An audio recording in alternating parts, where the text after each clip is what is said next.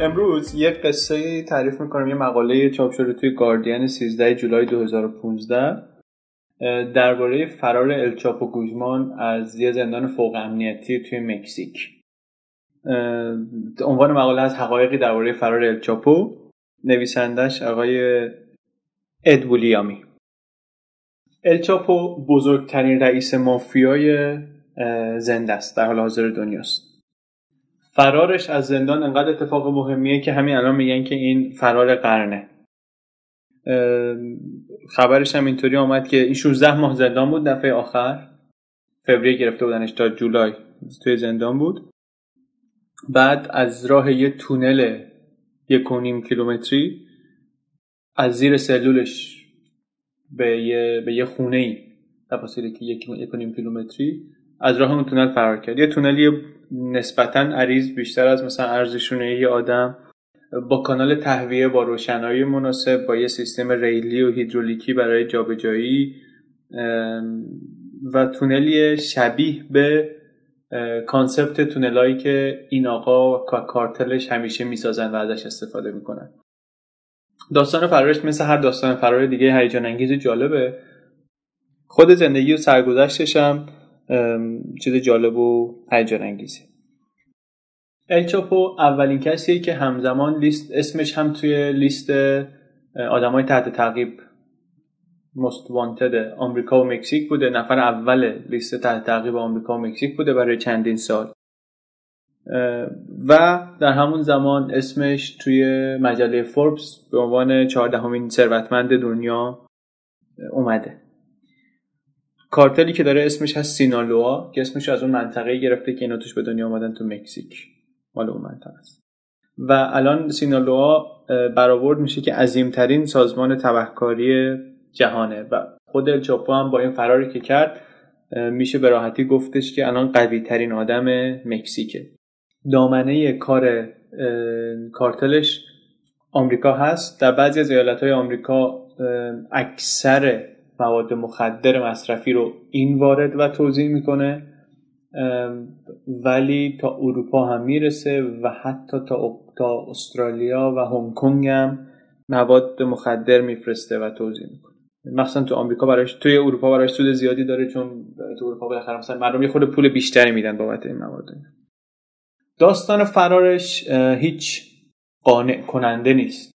مخصوصا وقتی که یه خورده سابقه ماجرای زندانی شدنش و فرار اولش از زندان رو بدونه چون این آدم دفعه دومیه که زندانی میشه. دفعه اول که زندانی شد بعد از هشت سال سال 2001 فرار کرد. اون فرار هم از یک زندان خیلی امنی بود. یه زندان با امنیت بالا بود. و بعد وقتی که فرار کرد قصه رسمی بود که گفتن تو محموله لباسی کثیف در رفته. هرچند که مثلا ژورنالیستایی که روش کار می‌کردن و خیلی از تحلیلگرای مستقل هیچ وقت اینو باور نکردن و گفتن که حتما این با لباس پلیس راحت از گیت قدم زده آمده بیرون و هم به همه رشوه داده بوده و سیستم زندان آلوده کرده بوده و اینطوری در رفته. وقتی که فرار کرد تو اون فرار اولیه 2001 که میگن براش دونی میلیون دلار خرج برداشت بعد از فرارش 71 نفر از پرسنل زندان از نگهبان رده پایین تا رئیس زندان براشون پرونده تشکیل داده شد. آدمی که خیلی سخاوتمندانه رشوه می‌داده همیشه. خیلی سخاوتمندانه رشوه می‌داده. و همونقدر بیرحمانه رقباشو میکشته. خیلی وقتا شخصا. توی این فرار این دفعهش هم تقریبا کسی شکی نداره که حتما رشوه دادنای زیادی در کار بوده. سوال اصلی اینه که حد رشوه دادن تا کجا میره بالا؟ تا کجا رفته بوده بالا؟ بالاترین رده که رشوه گرفته بوده چیه؟ آیا مثلا فقط مقامات زندانن یا اینکه سیستم قضایی هم هست یا اینکه سیستم دولتی هم درگیر بوده؟ اینی که مثلا همچین سوالیه که جوابش هم معلوم نیست که هیچ وقت معلوم بشه در آینده نزدیک. من اینجا یه خورده از چارچوب مقاله فاصله می‌گیرم. میرم درباره الچاپو و کارتلش و سیستم business ش و مثلا دوره مختلف زندگیش خیلی کوتاه صحبت می‌کنم. بعد برمیگردم دوباره به چارچوب مقاله چون مقاله حرف جالبی داره ولی برای فهمیدنش خوبه که سوژه رو و سیستمش رو یه خورده بهتر بشناسیم الچاپو 1954 به دنیا آمده یعنی الان 60 سالش. تو سینالوا به دنیا آمده یه جای فقیر و خیلی مرتفع خیلی کوهستانی و صعب العبور. منطقه مردم با مردم خیلی مذهبی معروف به سیسیلی مکزیک تقریبا همه تو کار مواد مخدرن همه دارن ماریجوانا میکارن میکارن و میفروشن و معامله می‌کنن و یه سیستمی که مثلا بچه که اونجا اینطوری بزرگ میشه به دنیا میاد بزرگ میشه براش قبحی نداره کار با, با مواد مخدر کار کردن اینا. خیلی عادیه. پدرش کشاورز بوده که ماریجوانا میکاشته میفروخته منتها عملا هرچی در می آورده خودش خرج ایشونوش خودش می‌کرده. الچاپو سواد نداره. مطلقا بی سواد سه کلاس درس خونده ولی بی سواده هنوزشم 15 سالش که هست خودش با یه سری پسرمه هاش و اینا بر اولین بار میرن مارجوانا میکارن و میفروشن و درآمد مستقل پیدا می‌کنن و ادامه میده کم کم تا 20 سالگی. 20 سالگی از شهرشون میره به شهرهای بزرگتر وصل میشه به یه, به یه کارتلی که اموش توش یه کاری بوده و عملا وارد زندگی حرفه‌ایش توی گنگای مواد مخدر میشه. محل استانشون یه خورده از مرز دوره از این استانهای خیلی شمالی مکزیک نیست. بر همین دم مرز آمریکا نیست. جنگ اصلی اینا اینه که مثلا بتونن برن بازار دم مرز رو بگیرن. توی اون سالهایی که این داره رشد می‌کنه دهه 70 و 80 مکزیک کریدور ثانویه ورود مواد مخدر به آمریکاست. راه اصلی از طریق کارائیب به, به فلوریدا. ولی بعدا که آمریکا اون طرف رو میبنده مکزیک اهمیتش بیشتر میشه و اینا و سینالو هم همش داره با گنگای دیگه توی شهرهای مرزی توی استانهای مرزی میجنگه سر سهم بازار. جنگایی هست که خیلی خونینه و توی اون بازه خیلی هم موفق نیست. سال 1989 الچاپو یک کار یه ابتکاری می‌زنه که مسیرش رو یه خود جدا می‌کنه از بقیه یه کارتلا. کاری که می‌کنه اینه که تونل می‌زنه. بین آمریکا و مکزیک زیر مرز تونل می‌زنه. حالا اینا اولین گروه تبهکاری نیستن که از تونل استفاده می‌کنن. ولی اولین گروهی هن که تونل بین مرزی می‌زنن. بعد از اون سال با سرعت کمی تونل اولیشون هم خیلی تونل مقدماتی. حالا یه خود بعدتر یه چند دقیقه درباره تونل و سیستم تونل زنیشون صحبت می‌کنم. تونل اولیشون خیلی پیشرفته نیست. چند سال اینا همینطوری کم کم تونل می‌زنن و شروع می‌کنن به جابجا کردن مواد از مکزیک. فرستادن مواد توی حجمای بالا از مکزیک به آمریکا. از طریق تونل حجمای پایین و کماکان با ماشین و دم مرز و شخصی و اینا رد می‌کردن. و از همون تونل اسلحه و پول برمیگردونن از آمریکا به مکزیک. اسلحه اینطوری که چون تو آمریکا اسلحه خرید فروشش آزاده هر کسی راحت می‌تونه بخره اینا تو آمریکا می‌خرن. موقعی وقتی که می‌خرن باید یه سوء سابقهشون چک میشه. ولی بعد که اسلحه خریده شده رو می‌خوان بفروشن یا اینکه مثلا هدیه بدن یا اینکه گم میشه یا دزدیده میشه هیچ ملزم به گزارش دادنش نیستن. برای همین اینا از این استفاده می‌کنن و از آمریکا اسلحه‌هاشون رو تهیه می‌کنن برمیگردونن توی مکزیک توی جنگای بین خود کارتلا و جنگشون با دولت و اینا استفاده می‌کنه این تونل همینطوری کار می‌کنه کار می‌کنه تا 1993 الچاپو دستگیر میشه برای اولین بار. اون دستگیریش یه خورده جالبه به خاطر اینکه این آدم با این همه جرم و جنایتی که کرده احتمال زیاد به خاطر جرمی دستگیر شده که به اتهامی دستگیر شده که وارد نیست. به اتهام قتل یک کاردینالی در یه فرودگاهی دستگیر شد که در اون زمان الچاپو هم همون فرودگاه بود ولی گفته میشه که این نبوده کسی که اونو کشته. زندان رفتنش بر اولین بار این آدمو به مکزیک معرفی می‌کنه. منتها خب مثل هر تبهکار دیگه مکزیک پر از این رئیسای گنگای مختلف اینم یه چهره میشه بین اون تلاش زیادی می‌کنه همون موقعی که پلیس میگیرتش توی توی گواتمالا تلاش زیادی می‌کنه که با رشوه فرار کنه. یه مبلغ بالایی یک میلیون دلار پیشنهاد می‌کنه به اون پلیسی که گرفتتش. تو همه هواپیما که دارن برش میگردونن پیشنهاد می‌کنه که یه میلیون دلار میدم و 8 تن کوکائین میدم که مثلا منو ول کنی. بعد میگه نه بعد یه خورده میگذره میگه که پس یه قلم کاغذ بیاریم من می‌خوام حرف بزنم. قلم کاغذ میانن صحبت می‌کنه. لیست همه مقامات مکزیکی و گواتمالایی که بهشون رشوه داده رو میگه.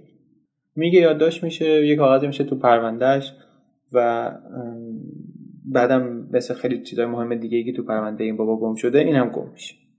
سیستم رشوه دادنشون هم یه سیستمی بر اساس یه منطقی که آندرس کوبار داشته. یه ضرب المثلی هم هست بینشون. میگن یا رشوه منو می‌گیری یا گله منو می‌گیری. یعنی طبعات رد کردن رشوه ممکنه که زندگی خانواده پلیسه یا اینکه خودش باشه. چیزی که درباره مکزیک باید بدونیم اینه که رشوه خیلی مشکل بزرگی اونجا. خیلی فساد خیلی گسترده است. و از اون طرف قاچاق هم خیلی business محبوب و پرسود و فراگیریه مخصوصا توی ایالت های شمالی. از جنوب مکزیک از جاهای فقیرتر جوونا به جستجوی فرصت های بهتر میان شمال. یا وصل میشن به این gang ا شروع می‌کنن با اینا کار کردن. یا با هدف اینکه یه طوری برسن به آمریکا یا با هدف اینکه همونجا رشد کنن و پول زیادی جمع کنن. و پولی که جمع می‌کنن بسیار چشمگیره. یه یه معلمی رو گرفته بودن یه بار که مثلا این باید 15 سال تو زندان بمونه. باش مصاحبه می‌کرد که تو فکر نمی‌کنی زندگیت هدر دادی زندگی تو با این کاری که کردی خودت انداختی تو خط قاچاق. می‌گفتم من اصلا هیچ ذره هم پشیمون نیستم. به خاطر اینکه من با پولی که به دست آوردم اولا که زن و پسرمون بیرون دارن زندگی خیلی خوبی می‌کنن که من اگه می‌خواستم کار کنم اینا عمرن به همچین چیزی نمی‌رسیدن به همچین سطحی از رفاه نمی‌رسیدن. بعد هم بعد هم من وقتی که بعد از 15 سال 20 سال هرچی از اینجا بیام بیرون یه خونه خیلی خوبی دارم که با پول این کار خریدم و مجهز و تجهیز کردم و هیچ وقت هم دیگه تا آخر عمرم نیاز نیست کار کنم. بر همین بر من در نهایت هزینه فایده که می‌کنم میارزه. کماکان فکر می‌کنم کار درستی کرد. از 1993 که توی زندانه تا 2001 این دوره اینطوریه که توی این 8 سال یا توی قسمت بزرگی از این 8 سال مثل اینه که داره توی هتل 5 ستاره زندگی می‌کنه. انواع غذا انواع نوشیدنی پارتی توی خود زندان با زنهای زیادی رابطه داره. بعد این زنها میان بیرون کماکان برمیگردن زندان میبیننش باهاش رابطه دارن. یه دفعه یه پارتی می‌گیره یه پارتی معروف خانوادگی و دوستانه می‌گیره توی کریسمس. چند روز همه کسایی که می‌خواد از بیرون زندان رو دعوت می‌کنه اون تو و چیز دارن جشن و پایکوبی دارن طولانی. یه حکایت معروفی هم مال وقتی که یه بازپرسی از آمریکا توی اون دوره میره برای بازجویی یا تحقیقات اولیه از الچاپو توی این زندان امنیتی مکزیک. بعد میگه که مثلا قرار اینو ببینن ساعت 11 صبح. بعد 11 صبح اینا میشینن الچاپو نمیاد. 11 میشه 12 نمیاد یک دو سه ده شب میاد. ده شب میاد بعد میگه که ببخشید من صبح که قرار شده قرار داشتم با شما بیدار شدم رفتم دوش گرفتم بعد رفتم سونا. بعد اومدم خیلی گشنم بود. یه غذا خوردم غذا خوردم یه خورده سنگین شدم. یه چرتی زدم بیدار شدم. دیگه یه چرت یه دوش دوباره گرفتم و مثلا یه خورده کارامو کردم و اینا. و دیگه دیر رسیدم به شما دیگه. مثلا معذرت می‌خوام. من که یعنی آره منم که اینجا این زندان رو اداره می‌کنم. سیستم زندگی من در زندانم ادامه داره. توی اون مدت کارتلش رو هم داشته اداره می‌کرده از داخل زندان.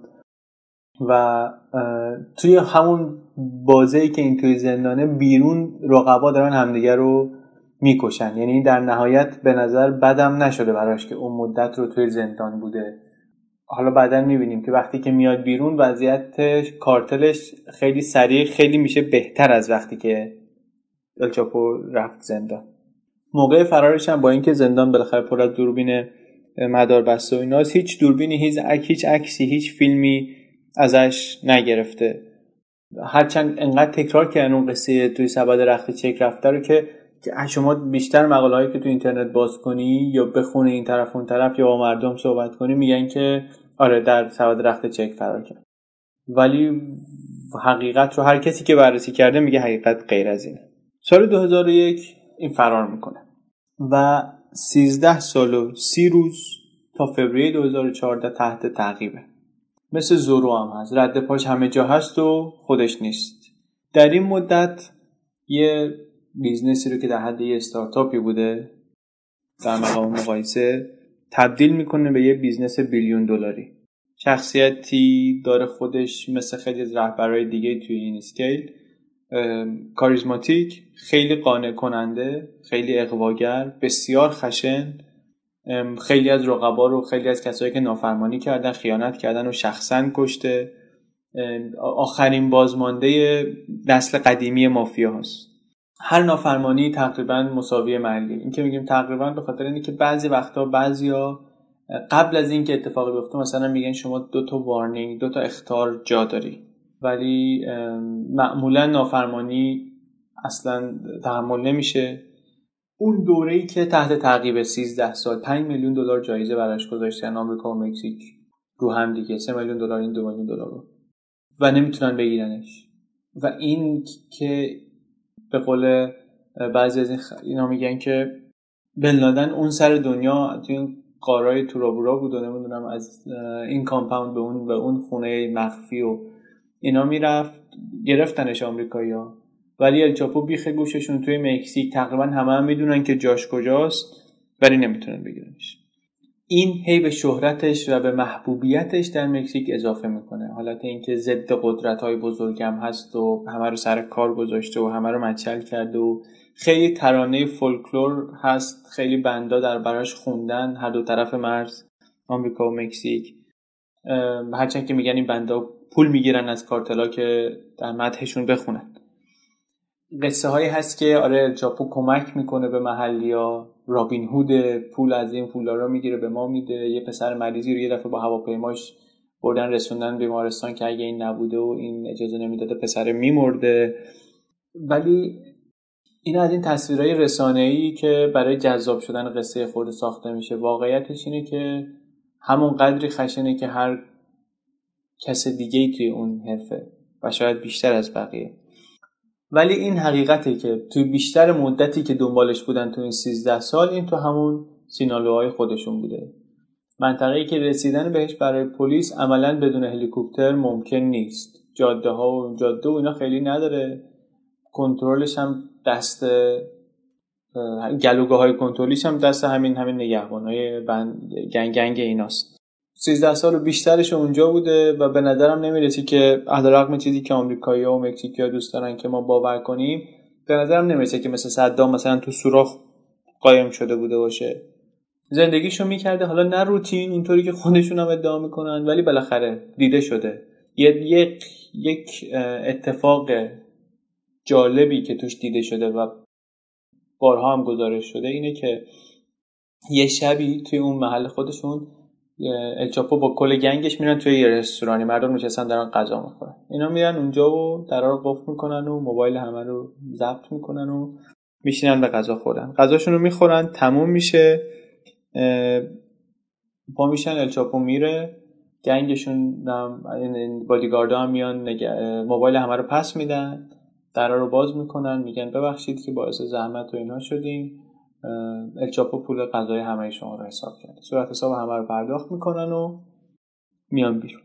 کار مهمی که توی اون دوره فرارش اصطلاحا می‌کنن اینه که به گنگ های رقیب غلبه می‌کنن و چیرگیشون رو توی تقریبا دو تا, دو تا شهر مرزی که گلوگاه اصلی ترانزیت مواد مخدر بوده تثبیت می‌کنن.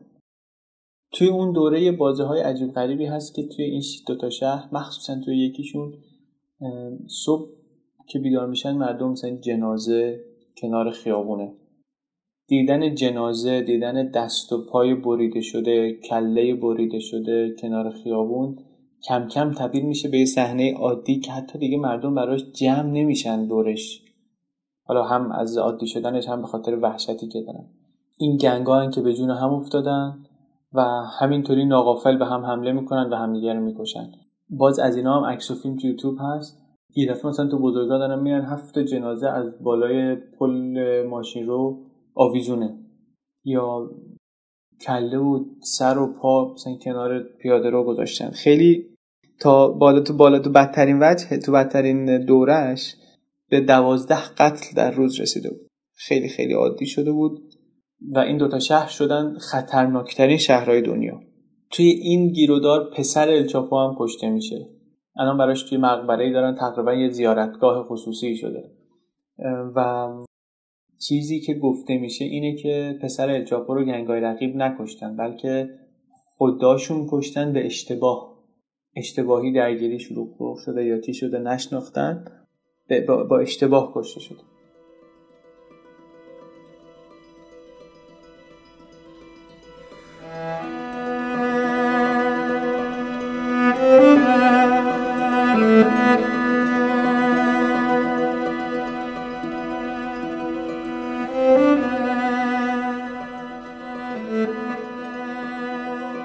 رقبا رو با این خشونت شدید می‌زنه کنار و تقریبا همه مقاماتی رو که لازم بوده بخره با رشوه های خیلی بالا می‌خره. و با این دوتا تاکتیک دست بالا رو توی دو تا دو تا شهر اصلی که از اونجا مواد رو منتقل می‌کنن به آمریکا می‌گیره خودش رو تثبیت می‌کنه به عنوان کارتل اصلی و از راه هوا و زمین و دریا جنس میفرسته به آمریکا و انقدر سریع جنس میفرسته به آمریکا که هیچ کس نمی‌تونه با سرعتش با سرعت سازمان اینا رقابت کنه. پیروزی الچاپو و سینالوها به بقیه گنگا در تقریبا سال 2008 2009 تثبیت میشه و اون موقع است که این خشونت ها و اینا تمام میشه و دیگه خانواده ها می‌تونن از خونشون شبا بیان بیرون و شهر کم کم یه خود حالت عادی می‌گیره. و آمار قتل و جنایت برمیگرده به میانگینی که نه سال پیشش داشته. یه تئوری اینجا هست که باز وقتی برگردیم به چارچوب اصلی مقاله اونجا توضیح داده میشه. و اونم این که پلیس در نهایت به نفعش میشه که الچاپو دست بالا رو می‌گیره. چون آرامش به شهر برمیگرده و این پکس مافیوسا صلح بین مافیاها در نهایت به نفع هم است به نفع جامعه است به نفع خودشونه و به نفع دولت به نفع پلیس. دوره تعقیب و گریزش ادامه داره و توی اون دوره این هی محبوب و محبوب تر میشه تا 2014 تا فوریه 2014 که دستگیر میشه. دستگیریش یه عملیات مشترک بین آمریکا و مکزیک. مدت زیادی هست قبل از دستگیریش که آمریکایی دارن میگن ما کمک می‌کنیم ما درون میفرستیم ما نیروهای فلان میفرستیم اینتلیجنس سرویس بهتون کمک می‌کنیم و بالاخره با کمک اینا ردشو می‌زنن. اول رد بادیگارداشو یه جایی می‌گیرن یه پارتی داشتن دنبال اونا میرن و می‌رسن. دو سه هفته قبل از اینکه بگیرنش توی عملیاتی می‌رسن به خونه ای که الچاپو توش بوده. ولی وقتی میریزن تو الچاپو از طریق یه تونل از زیر خونه در میره. و اینا وقتی که اینا به تونل می‌رسن میرن تا تای تونل. می‌بینن می‌رسه به یه خونه دیگه. که اون خونه میرن میگردن باز دوباره از اونجا هم در رفته. باز از طریق تونل به یه خونه دیگه ای. 6 تا خونه رو این با تونل یکی یکی طی می‌کنه تا اینکه بالاخره ردشون رو گم می‌کنه ولی یه هفته بعد دستگیر میشه. توی یه هتلی وقتی دستگیر میشه رئیس جمهور مکزیک که کمپین تبلیغاتیش و برنامه ریاست جمهوریش یه برنامه ضد فساد و ضد رشوه و دستگیری اینا بوده و اصلا حمله نظامی کرده بوده به محله به مناطقی که کارتلاتش فعالیت می‌کردن خیلی سر صدا می‌کنه. میگه که اصلا این از دست دادنش که غیر قابل بخششه این امکان نداره که این بتونه فرار کنه مثلا چون یه بار فرار کرده بود. آمریکایی‌ها سر صدا می‌کنن که اینو باید استردادش کنید به ما چون اینجا هم کلی پرونده باز داره و از جمله به خاطر اینکه شما یه بار اینو از دستش دادید و ما نمی‌تونیم تحمل کنیم که این دوباره فرار کنه. مکزیکی ها میگن که او به غرور ملی ما برخورد حرفا چیه؟ ما اینو می‌ذاریم توی top security زندان زندانی که اصلا پوشش رادیویی نداره پوشش آنتن تلفن نداره منطقه پرواز ممنوع بالاش اصلا امکان فرار ازش وجود نداره. اگر که الان که الان فرار کرده اگه به خاطر فرار این دوتا زندانی مهم پارسال از زندان کلینتون توی آمریکا نبود آمریکایی‌ها بسیار بیشتر از این حرفا به مکزیک مسخره فشار می آوردن و مسخره می‌کردن و فشار رسانه‌ای می آمد به مکزیک. ولی یه خورده الان دهن آمریکایی‌ها بسته است به خاطر اینکه خودشون هم کمتر از یک سال پیش سیستمشون آسیب پذیر نشون داده. در برابر فرار دو تا زندانی که نگه داشتنشون خیلی مهم بوده. هرچقدر فرار الچاپو غیر قابل پیش بینی بود روشی که باهاش فرار کرده هیچ قافلگیر کننده نیست. یه اشاره کردیم که تونل چه چیز مهمی بوده. بعدا هم برمیگردیم به اینکه تونل چه المان مهمیه توی روش کار این این این کارتل. فیلم فرارش الان تو یوتیوب هست. میاد توی سلولش 24 ساعته تحت نظارت دوربینای مداربسته است. به جز دو تا نقطه که به خاطر موازین حقوق بشر مثلا دو تا نقطه کور باید وجود داشته باشه تو سلول. و اون نقطه نقطه کور یکیش دوشه یه پارتیشن مثلا یه متری نصفه. جلوی دوشه این الچاپو میاد توی سلول قدم می‌زنه یه خورده تند قدم قدم می‌زنه. بعد میشینه لبه تخت کفشش رو عوض می‌کنه. میره پشت این پارتیشن زیر دوش میشینه و دیگه دیده نمیشه. 16 دقیقه طول می‌کشه تا مامورین میرن تو سلول ببینن که چی شده این چرا دیده نمیشه. و بعد میرن زیر دوش این درچه فاضلابو برمیدارن می‌بینن بله اینجا تونله تونل چندین متر میره پایین همینطوری عمودی ولی یه سازه چوبی دورش داره یعنی محافظت شده است. ستون زدن ستون چوبی تو تونل زدن و نردبون توری زدن نردبون چوبی زدن. بعد با اون که میری پایین می‌رسی به یه تونل دیگه ای که عرض زیاد داره و گفتیم چه امکاناتی داره و ولی تونل تاریکه به خاطر اینکه این پشترش محتابی ها رو دونه دونه وقتی که رد می‌شده میشکسته. آخرین باری که آمریکا رسما درخواست استردادش کرد یک یا دو هفته قبل از فرارش. زمان بندی فرارش هم خیلی هوشمندانه طراحی شده. شبی که فرار می‌کنه وقتیه که رئیس جمهور مکزیک با 450 نفر هیئت همراه رفتن پاریس.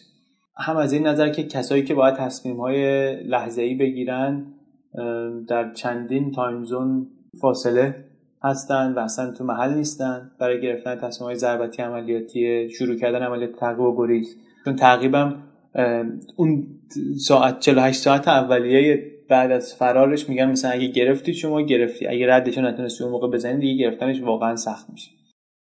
و از اون طرف یه ویژگی دیگه اینه که وقتی اینا نیستن توی یه سفر بزرگی هستن و اونجا رفتن برای به هر حال کسب اعتبار بین المللی و اینا با یه همچین هیئت همراه مفصلی این باعث خجالت کشیدنشون میشه. یه خورده شرم آوره یه خورده اگه بخوایم درباره تونلا صحبت کنیم چون این تونلشون خیلی چیز جالبیه. فیلم فیلم تونل هم یه مقداری توی یوتیوب هست. خبرنگارا راه میدن به تونل منتها نه تا ته تونل نمی‌تونن برن ولی همون اوایلش رو می‌تونن برن و عکس گرفتن و فیلم گرفتن و اینا. تونل سیستم روشنایی داره کانال های تهویه هوا داره ریل داره ریلش پیچ شده به کف. یه موتورسیکلت دستکاری شده هست که نخاله رو ببره. موتورسیکلت می‌تونست برای وقتی که فرار داشت می‌کرد الچاپو این موتورسیکلت برای اینم بود که اگه لازم شد بپره پشت موتور که سریعتر از اون طرف فرار کنه. دقتشون در زدن این تونل بسیار بسیار بالا بوده. شما اگه تصور کنی از یک و نیم کیلومتر اون طرفتر اینا سانتیمتری نقطه ای که باید از این طرف در می اومدن رو می‌دونستن و درست همونجا در اومدن. چون اگه یه خود خطا داشتن زیر درین زیر فاضلاب دوش این سلول در نمی آمدن حتما به نقشه زندان دسترسی داشتن حتما به تجهیزات پیشرفته تونل حفر حفر تونل دسترسی داشتن. خیلی عجیبه که وقتی تونل حفاری می‌کردن بالاخره اینا مگه دستگاه لرزه نگاری نیست؟ مگه سر و صدا نمیشه؟ چطور این کار رو انجام دادن؟ خیلی قابل بحثه و البته خیلی ساده هم نیست که بگه حتما مثلا دستگاه ها می‌تونسته اینو ثبت کنه میگن که اون دستگاه دقتش خیلی بالا نیست. و از اون طرف این گنگ سینالوات در تونل زنی و در تونل زنی برای این کارهای قاچاق تونل زنی مخفیانه واقعا تبهر عجیب غریبی پیدا کردن از 1989 که اولین تونل رو زدن تا حالا 181 تونل کشف شده و احتمال زیاد مثلا تعدادی که کشف نشده چند برابر اینه. توی این پروژه فراری که داشته مثلا اون طرف تونل می‌رسه به یه خونه ای خونه ای که در واقع به محوطه ای که مثلا انگار یه پروژه ساختمانی که می‌خواد مسکونی بشه. و وقتی که برآورد می‌کنن که چقدر طول کشیده کار به نظر می‌رسه که به محض اینکه الچاپو دستگیر شده و منتقل شده به این زندان اینا کار اجرای تونل رو شروع کردن. یعنی طراحی و اجرای تونل همون به محض انتقالش به زندان شروع شده. تونلای اصلی که می‌سازن به اسم سوپر تونل به اونا دیگه میگن یه تونلایی که خیلی هاشون حتی آسانسور داره دریچه ورود و خروجش. تهویه و روشنایی خیلی مناسب داره. عمقاش تا 20 و چند متر میره پایین. بعدا تونل افقی شروع میشه. معمولا هم تای تونلا توی سمت آمریکا به یه منطقه می‌رسه. پر از انباره و پر از ماشینالات سنگین صنعتی و پر از سوله هایی که شما اصلا کسی متوجه نمی‌تونه بشه چی اونجا اومد چی رفت. مثل شهرک صنعتی بزرگ پر سوله تو بعضی هم یه سری مشخصه که تای تونلای الچاپو تقریبا سالی میگن دو تا تونل کشف می‌شده توی سالهای اخیر اما هیچ وقت به جز کارگرای جزئی که دارن حفاری می‌کنن کسی رو نتونستن دستگیر کنن. سیستم طبقه بندی اطلاعات هم درون گنگ دسته بندی شده است سطح بندی شده است. بر همین از با این کارگرا با گرفتن کارگرا اطلاعاتی خیلی دستشون رو نمی‌گیره درباره سیستم کار کردن اینا. حتی با تطمیه خیلی زیاد. چیزی که به نظر می‌رسه اینه که یه گروه کوچک نخبه ای هستن توی گنگ سینالوها مدیریت اجرای تونلا با اوناست. مسئول تونلا اونا هستن. یه قصه ای که ما می‌دونیم از یه سری کارگرای دستگیر شده اینه که یه پسر 19 ساله یه دفعه توی یکی از همین شهرهای شمالی مکزیک رفت یه رستوران فست فودی. که مثلا من می‌خوام اینجا کار کنم. اونم گفتم فرم استخدام پر کن. فرم که داشته پر می‌کرده یکی اومده گفته که مثلا حالا اینجا اگه کار پیدا نکردی منم برای کاری سراغ دارم. میگذره از اینجا کار نمی‌گیره زنگ می‌زنه به اون آقا گفته گفت چه کاریه؟ میگه مثلا یه کار تمیزکاریه کار نظافتیه. میگه باشه و میاد میبرتش و میبرتش به یکی از همین سوله ها و بعد میگه که نقشه عوض شد. کار نظافتی نیست. مشغول کندن شو نکنی هم فرارم بکنی خانوادت رو میریم می‌کشیم. اینا بیشتر بچه این که از روستاهای فقیر مکزیک آمدن به شمال به, جستجوی اینکه پول درارن کار کنن و نهایتا بتونن برن آمریکا. بهشون میگن که تونل بکنین تونل بزنین. وقتی تموم شد اون برش می‌رسه به آمریکا دیگه برین آمریکا. اینا هم با همین امید کار می‌کنن. مفصل سه چهار ماه کار می‌کنن و این, این گروه اینطوریه که دستگیر میشن. اینا دستگیر میشن و بعدا بهشون میگن که شما شانس آوردید دستگیر شدید. چون که معمولا وقتی کار تموم میشه اینا رو که ول می‌کنن یا می‌برن سر یه تونل دیگه ای یا اینکه میکشنش. قبل از اینکه تونلا رو انقدر گسترش بدن و به سوپر تونلا برسن کوکائینی که از کلمبیا میآمد به مکزیک که بعد از مکزیک اینا بفرستن به آمریکا با هواپیما از کلمبیا میاد به مکزیک می‌گفتن که سه تا هواپیما در هفته میآمد. الان تبدیل شده به 15 تا هواپیما در هفته. مرتب میان هواپیماها و اینا از اون زیر منتقل می‌کنن به آمریکا. اولین تونلی که زدن در سمت مکزیکش یه خونه مفصلی بود. زیرزمینش یه اتاق بیلیارد بود. زیر میز بیلیارده بعد اینکه کشف کردن پلیس ریخت اینو کشف کردن زیر میز بیلیارده یه فرشه. زیر فرش یک دریچه بتونیه که با یه جک هیدرولیکی اگه مثلا دکمهش از اون طرف بزنی جک میاد بالا میره میرم مثلا میشه به سقف. بعد راه باز میشه به یه چند به محفظه بزرگی زیر اتاق بیلیارد دو سه برابر خود اتاق بیلیارد. اون تو مواد چیده شده بسته های کوکائین چیده شده و از همون تو تونل می‌خوره میره اون طرف. اون طرف به یه سوله ای توی آمریکا که اینا علم کردن برای اینکه مثلا ما داریم اینجا یه کارواش ماشین های سنگین درست می‌کنیم و این تونل هم تو نقشه و اینا آوردن اصلا به عنوان خط فاضلا به اون کارواش. و چون شرکت ها خیلی مهندس های معدن رو اخراج کرده بودن اینا اونا رو استخدام می‌کنن و تکنولوژی رو ساختن آوردن بالا. دانشش رو ساختن و خودشون آوردن بالا. الان میگن که توی آخرین تونلا از این ماشین های حفاری نیوماتیکی دارن که توی صنعت نفت و گاز ازش استفاده میشه. یه تونل آخری که از آخرین تونلایی که کشف شده یه تونلی که تهش وسط یه کانال آب در میاد. بعد کسی که داره محموله رو میاره با لباس قواسیه و یه مخزن هوایی با, خودش داره و این از تو آب عملا میاره. خیلی چیز پیچیده ایه ولی گواهی بر این که همینطور دارن از نظر تکنولوژیکی خودشونو مسلطتر می‌کنن و سریعتر می‌کنن و بهره ورتر می‌کنن. خب با این چیزهایی که گفتیم برمیگردیم حالا به چارچوب مقاله. مقاله شروع شده بود با اینکه آره این فرار کرده و یه مختصری درباره پیش زمینش داده بود.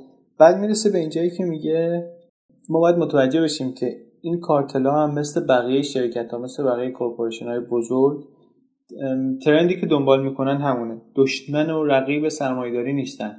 قواعد بازی رو میپذیرن و معمولا وارد یه هماهنگی یه هماهنگی میشن که دو طرف ازش سود می‌برن. با دولت مستقر با پلیس. منفعت دولت در اینه که مثلا دولت مکزیک به جای اینکه از وقتی که سینالوها مستقر شده دولت به جای اینکه با ده تا گنگ خشنی سر و کله بزنه که امنیت شهر رو به خطر میندازن با یه دونه گنگ سازمان یافته سر کله می‌زنه. بالاخره این دوز اون پلیس با هم دیگه بازی موش گربه خودشونو دارن. ولی سطح خشونت بسیار پایین تره در شهر. پس مردم در نهایت راضی ترن این مواد که بالاخره می‌خواد بره اون طرف مرز یا این طرف مرز یا مصرف بشه یا هرچی. پلیس میگه من در حفظ امنیت موفق ترم دولت اگه, اگه شما خودت به جای دولت دولت باید به این سوال جواب بده که من راحت ترم با یک کارتل شناسنامه دار سر کله بزنم یا با چندین گنگ خیابونی کوچیک یا بزرگ. که اگر بزرگه رو سرکوب کنم اونا به هر حال دوباره سر در میارن. کلمبیا کلمبیا هم همینطوری بود. با کارتل بزرگ آندر اسکوبار دیل کرده بودن. اون اونا بودن که دست بالا رو داشتن. منتها مجبور شد متلاشیشون کنه چون قدرتشون خیلی زیاد شد و اون کارتل عملا شد یه دولت در دولتی. بعد که متلاشیش کرد اون داشت که اصلا موجودیت دولت اصلی رو تهدید می‌کرد. بعد که اونو سرکوب کردن تبدیل شده به یه تعداد زیادی کمبوهای عملا عملا غیر قابل کنترل. ولی حالا این این برعکس کاریه که به نظر می‌رسه که دولت مکزیک کرده. خطاست که فکر کنیم که این فقط دولت مکزیکه که با یک به یک آرامشی رسیده با این کارتلا. اینا این همه پول رو باید بالاخره بشورن و خیلی از این پولشویی توی بانک های بزرگ انگلیسی و بانک های بزرگ آمریکایی انجام میشه. یعنی به نظر می‌رسه اینها به عنوان یک عضو فعالی توی سیستم مالی دنیا دارن زندگی می‌کنن دارن فعالیت می‌کنن و این فانتزی که بعضی وقتا ما شهروندای ساده انگار داریم که یه دزدی هست که کثیفه و مثلا کار بد می‌کنه و اخلال می‌کنه در نظام جامعه و یه پلیسی هست که آدم خوبه و دولتی هست که تمیزه و انگیزش اینه که دنبال دوست کنه و همونطوری که ما تو فیلم می‌بینیم و همون برداشتی که ما داریم اینه که هر کس دزدی می‌کنه هر کس قاچاق می‌کنه انگیزه دولت اینه که هدف دولت اینه که بره بگیرتش و مثلا به سزای عملش برسونه. این فانتزی به نظر می‌رسه که خطاست. حالا چیزی که جالبه اینه که وایسی ببینیم سرنوشت الچاپو چی میشه. این آدم قاعدتا بعد از یه همچین فراری نمیره استعفا بده یا بره کنار یا بازنشسته بشه یا هرچی. احتمال داره بره گواتمالا احتمال هم داره بمونه همون جایی که زادگاهشه تو همون اتفاقات عجیب غریب و دور از دسترس و بسیار خوش منظره و باز دوباره ما شاهد یه عملیات تغییب و گریزی باشیم که دفعه پیش 13 سال از گرفتنش ناتوان بود.